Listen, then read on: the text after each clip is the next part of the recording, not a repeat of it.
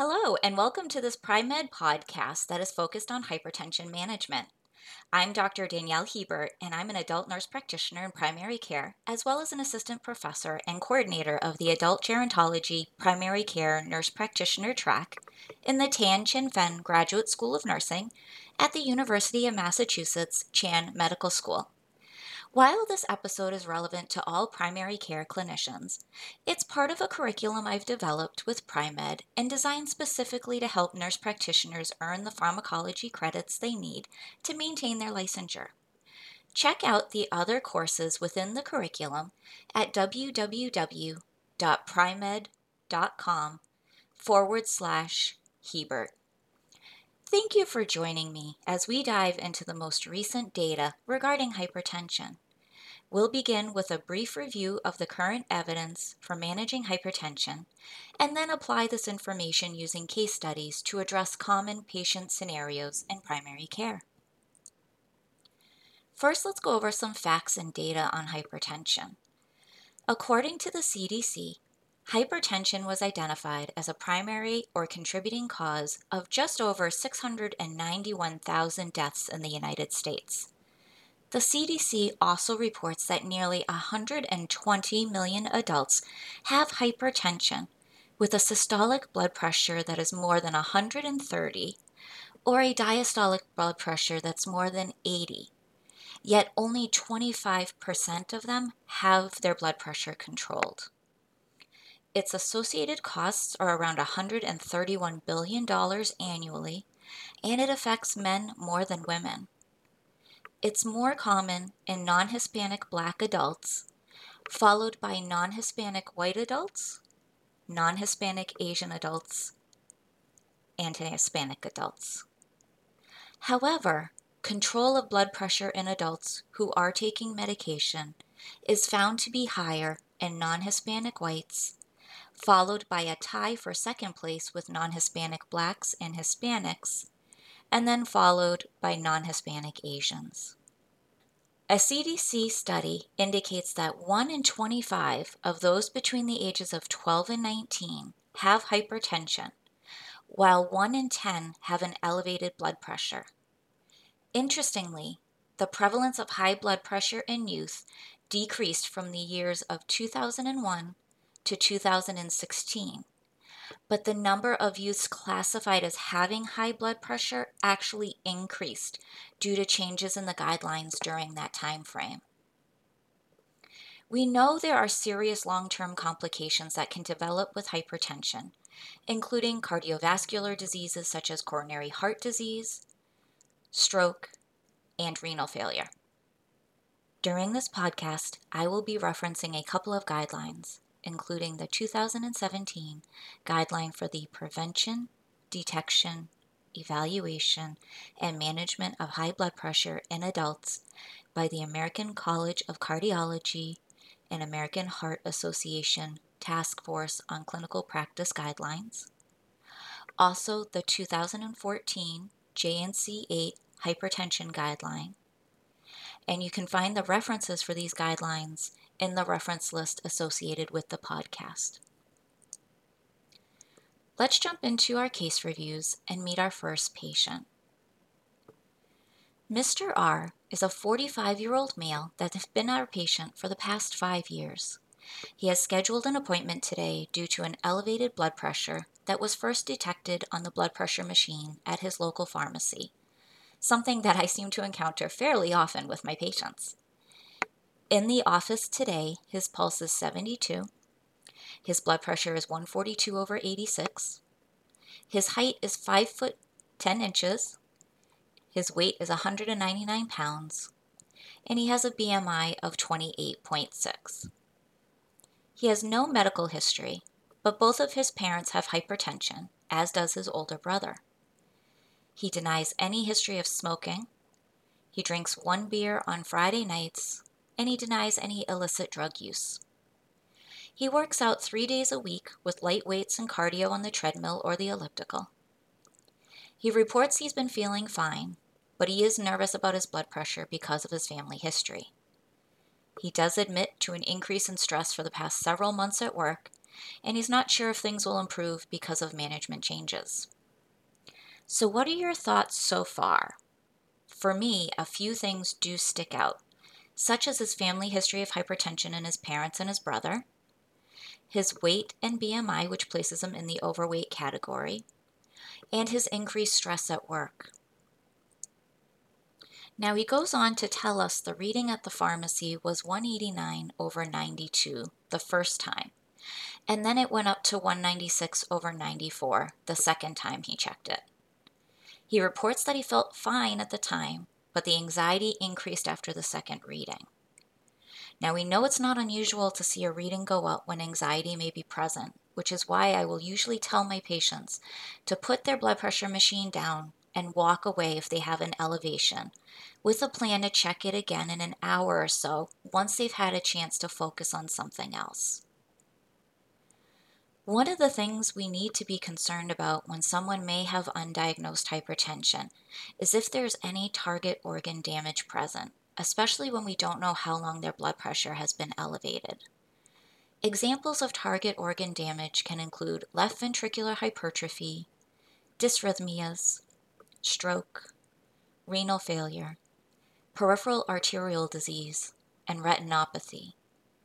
I would go through a detailed list of the possibilities with Mr. R to see if he has experienced any symptoms of target organ damage, as this impacts our plan and may require referrals to specialists. The next thing we need to do is determine if this is a primary hypertension, which is also known as essential hypertension, which is often due to genetics and the person's environment. Or could this be a secondary hypertension due to an underlying process, such as pheochromocytoma, uncontrolled hyperthyroidism, or maybe a side effect to a medication he is taking? It's important to note that over 90% of hypertension cases are primary, and the remainder of cases are due to secondary causes. Now let's go back to Mr. R. Again, he's a 45 year old man. He is reporting he is having no symptoms of target organ damage and no other symptoms that could be indicative of secondary hypertension. He denies any over the counter medications or herbal products. So, likely, this is primary hypertension for him. Since we need the average of two blood pressure readings on two different days, we decide to advise him of lifestyle changes to implement, like the DASH diet and encourage him to continue exercising. And then we'll have him come back again in four weeks to recheck his blood pressure. I would also ask if he's willing to purchase a blood pressure cuff to have at home so that he could obtain some readings at different times of the day, several times in the course of the week, and log them for us to review when he comes back. So let's fast forward one month, and we have Mr. R back for his recheck. He reports making changes in his diet with removal of salt and prepackaged foods, and he's continuing to exercise three times a week. Unfortunately, his blood pressure in the office today is 154 over 86, which now gives us an average blood pressure reading of 148 over 86. What we need to do next is identify his goal blood pressure. And this is where things can get a little tricky as our guidelines differ. If we were to follow the JNC 8 guidelines, his blood pressure goal would be less than 140 over 90, which he is near with his current office reading. According to the ACC AHA guidelines, Mr. R has stage 2 hypertension, and his blood pressure goal would be less than 130 over 80. In terms of selecting a treatment option, both guidelines do converge as the ACC AHA guidelines follows the same treatment algorithm that can be found in the JNC 8 guidelines. One of the things I do want to point out on the JNC 8 guideline is that the algorithm splits treatment options between two race options, black and non black.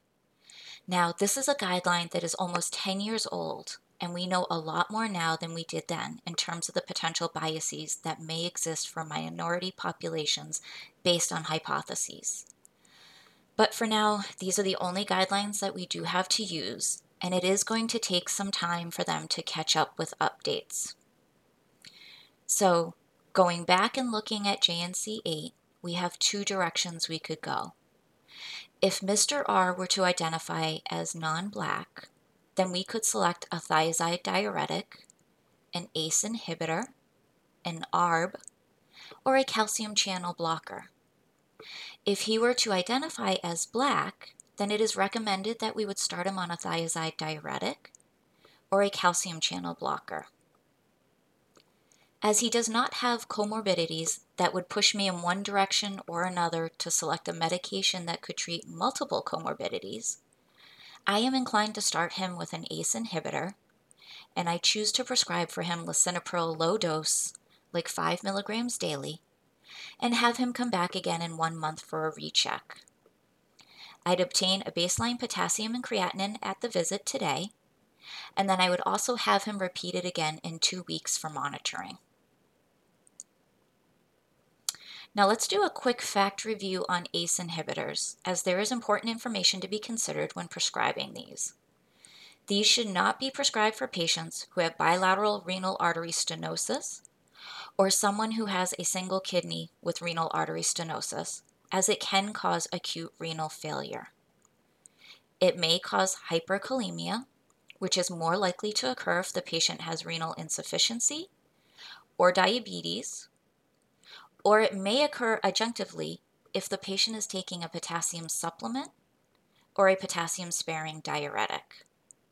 Thus, we need to be monitoring that potassium routinely, including baseline at initiation, about two weeks after starting the medication, and then usually one to two times per year or as needed for dose adjustments.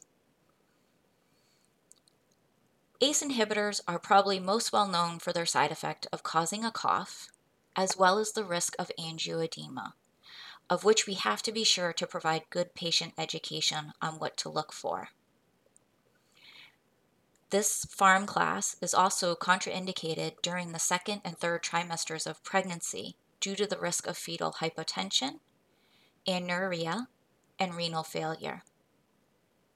There is also some research showing that exposure in the first trimester can cause an increased teratogenic risk. So it would be best to avoid this medication class altogether for someone who is family planning and should be thoroughly discussed with patients who are childbearing age. For these patients, it would be best to pre plan and adjust the medication treatment plan to something that is safer for them to be taking during their pregnancy, such as labetalol. So let's switch gears and let's go back to Mr. R. Again, he's our 45 year old male patient that we've been seeing. A month has gone by and he's coming back for his follow up. He reports to us that he purchased a blood pressure cuff to have at home, and according to the history, his blood pressure has been ranging 124 to 132, over 68 to 78. He denies any lightheadedness or dizziness, and he's pleased with how well he is doing. His baseline creatinine and potassium were also noted to be within normal limits. The only thing is, he's now developed a cough, but he's not sure if it's the medication or allergies. So now what do we want to do? The side effect of a cough with ACE inhibitors can be pretty annoying for some and not as bothersome for others. For some, it does resolve within a couple of weeks, and for others, it does continue on. And strangely, it's not something that only occurs with the initiation of the medication. It may happen after they've been taking the ACE inhibitor for some time. For those whom the cough does not resolve, we can switch them to an angiotensin receptor blocker or an ARB, such as losartan or valsartan. These are more selective to block angiotensin effects than the ACE inhibitors, but offer a similar benefit profile. There are similar side effects such as cough and angioedema, but it is less common with the ARBs. They do, however, share the same contraindications for pregnancy, which is important to remember.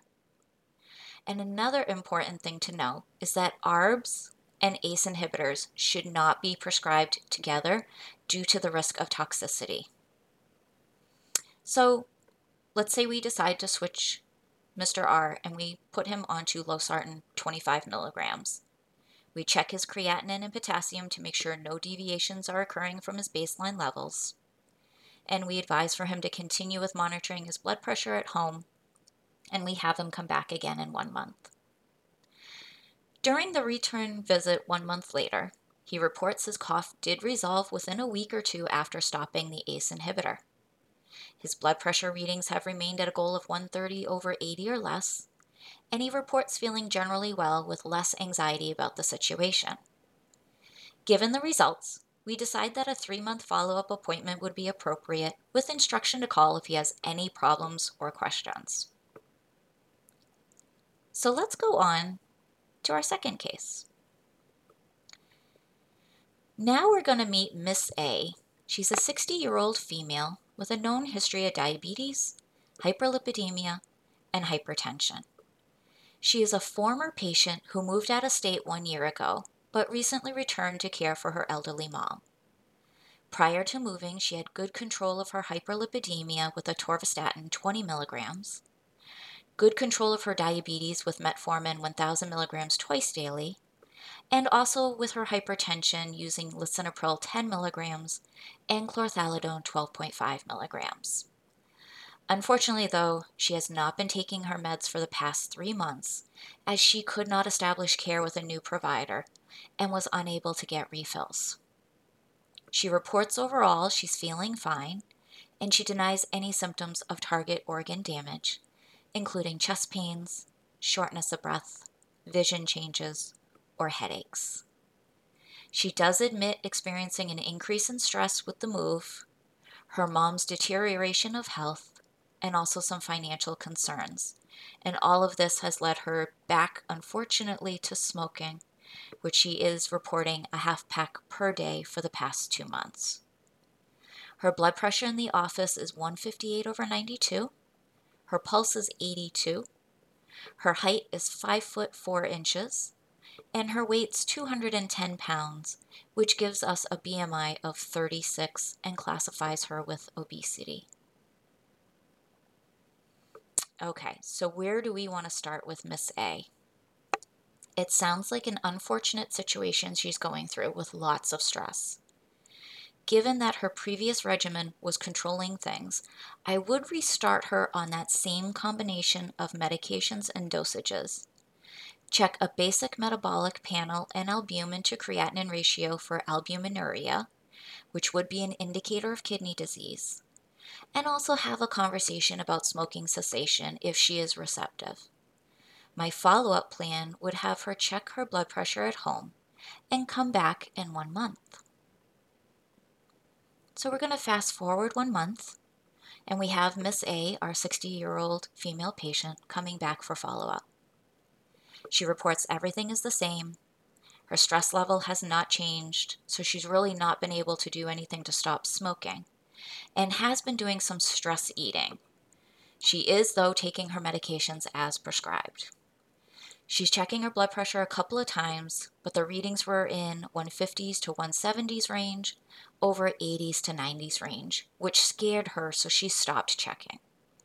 She has not been able to start any exercise regimen due to her mom's needs, so there's not been any weight loss to report. In the office today, her weight has gone up two pounds, which now makes her BMI 36.4.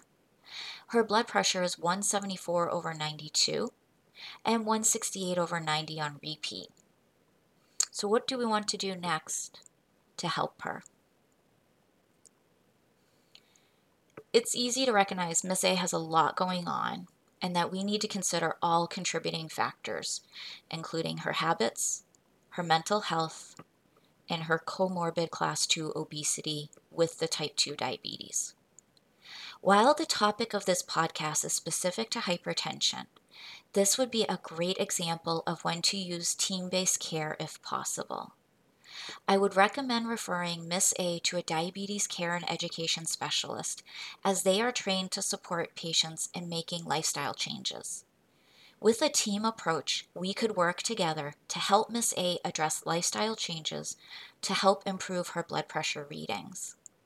First, I would readdress the smoking and see if she's ready to try quitting, being sure to explain the concern, the long term consequences, and the connection between the cigarette smoking and her hypertension. Second, I would work with her on diet and exercise, educating her on the DASH diet, which is effective for improving blood pressure, and also potential exercises that she could do in a smaller time increment, but still see benefit in the long run. She would be a great candidate for obesity treatment with a GLP 1 RA, as this is recommended for patients with type 2 diabetes who have a BMI of 27 or higher and who need to lose weight. And also, it will have the added benefit of addressing her cardiovascular risk factors. I would also address her stress and recommend that we start her on treatment with an SSRI, as well as refer her for counseling. Hopefully, if she accepts treatment for stress and anxiety, she will be able to maximize her lifestyle changes. If we look at her blood pressure medications, we have room to titrate upward for better control.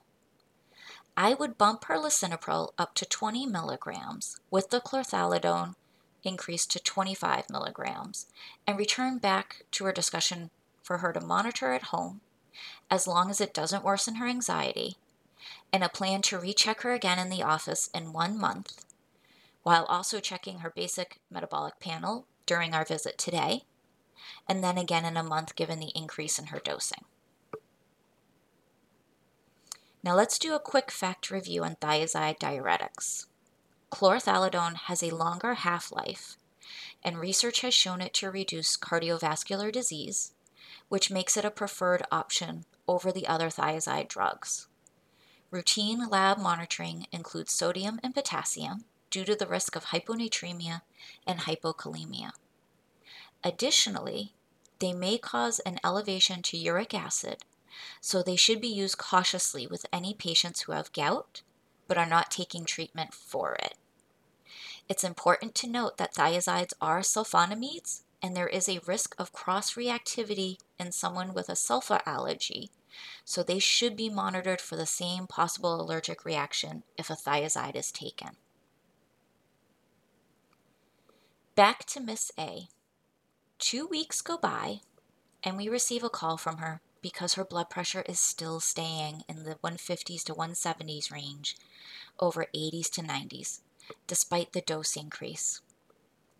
We have her bring in her blood pressure machine to be checked for calibration, and we find that it is within two to five points of our cuff. I find it's always important to consider that there is a possible factor for elevated readings, as blood pressure machines can lose calibration and provide inaccurate readings. So I always double check machines against my cuffs to make sure that they are comparable. We also would want to confirm that the cuff fits her arm appropriately as a cuff that's too small can falsely elevate the blood pressure. So, with this new information, we advise to increase her lisinopril to 40 milligrams daily, which is the max dose. We continue the chlorthalidone at 25 milligrams daily, and we follow up as scheduled in two weeks. At that appointment, her blood pressure is now 168 over 94 and 164 over 94 on recheck. She reports she is more concerned about the readings and has scheduled an appointment for counseling as her mom continues to require more care, so she wants to be able to help her. She has also been able to decrease her smoking to a quarter pack per day, and she feels motivated to quit gradually as it is still providing some stress relief for her. She has also been able to arrange for a neighbor to stay with her mom for 30 minutes a day so that she can go for a walk for exercise. So, let's first congratulate Miss A on the efforts and changes she's made. These are huge given her circumstances. Yet, despite these wonderful changes she's done, she is still dealing with a blood pressure that's not responding to treatment. As we have max dosing for the lisinopril and chlorthalidone, we now need to introduce a third agent. If we follow our JNC8 algorithm, our options include a calcium channel blocker, such as amlodipine or diltiazem. For Miss A, I would select to start her on amlodipine 5 milligrams and have her continue the same home monitoring. The new regimen she has for her lifestyle changes, and come back to see me again in one month. While I have not mentioned it previously, I do want to note with each of these visits, I am continuing to assess for the presence of any target organ damage developing. So we move forward a month, and Miss A, our 60 year old female patient, is coming back for follow up. Her home readings are showing slight improvement with a range of 150s to 160s, but still a diastolic range of 80s to 90s. She continues to be free of any symptoms of target organ damage and reports she has started counseling, which she feels is helping. She has been able to decrease further to three cigarettes per day, and she is now walking 30 minutes a day. We can see a positive impact from these changes on her weight as she's now down to 203 pounds, which we of course congratulate her about. At this point, we decide to increase her amlodipine to 10 milligrams a day, which is max dosing, and have her come back again in one month. Unfortunately, though, at that one month follow up, we do not see a significant improvement, and she is staying above her blood pressure goal of less than 130 over 80. At this point, Miss A is dealing with resistant hypertension as she is on the max dosing of three agents, including one that is a diuretic.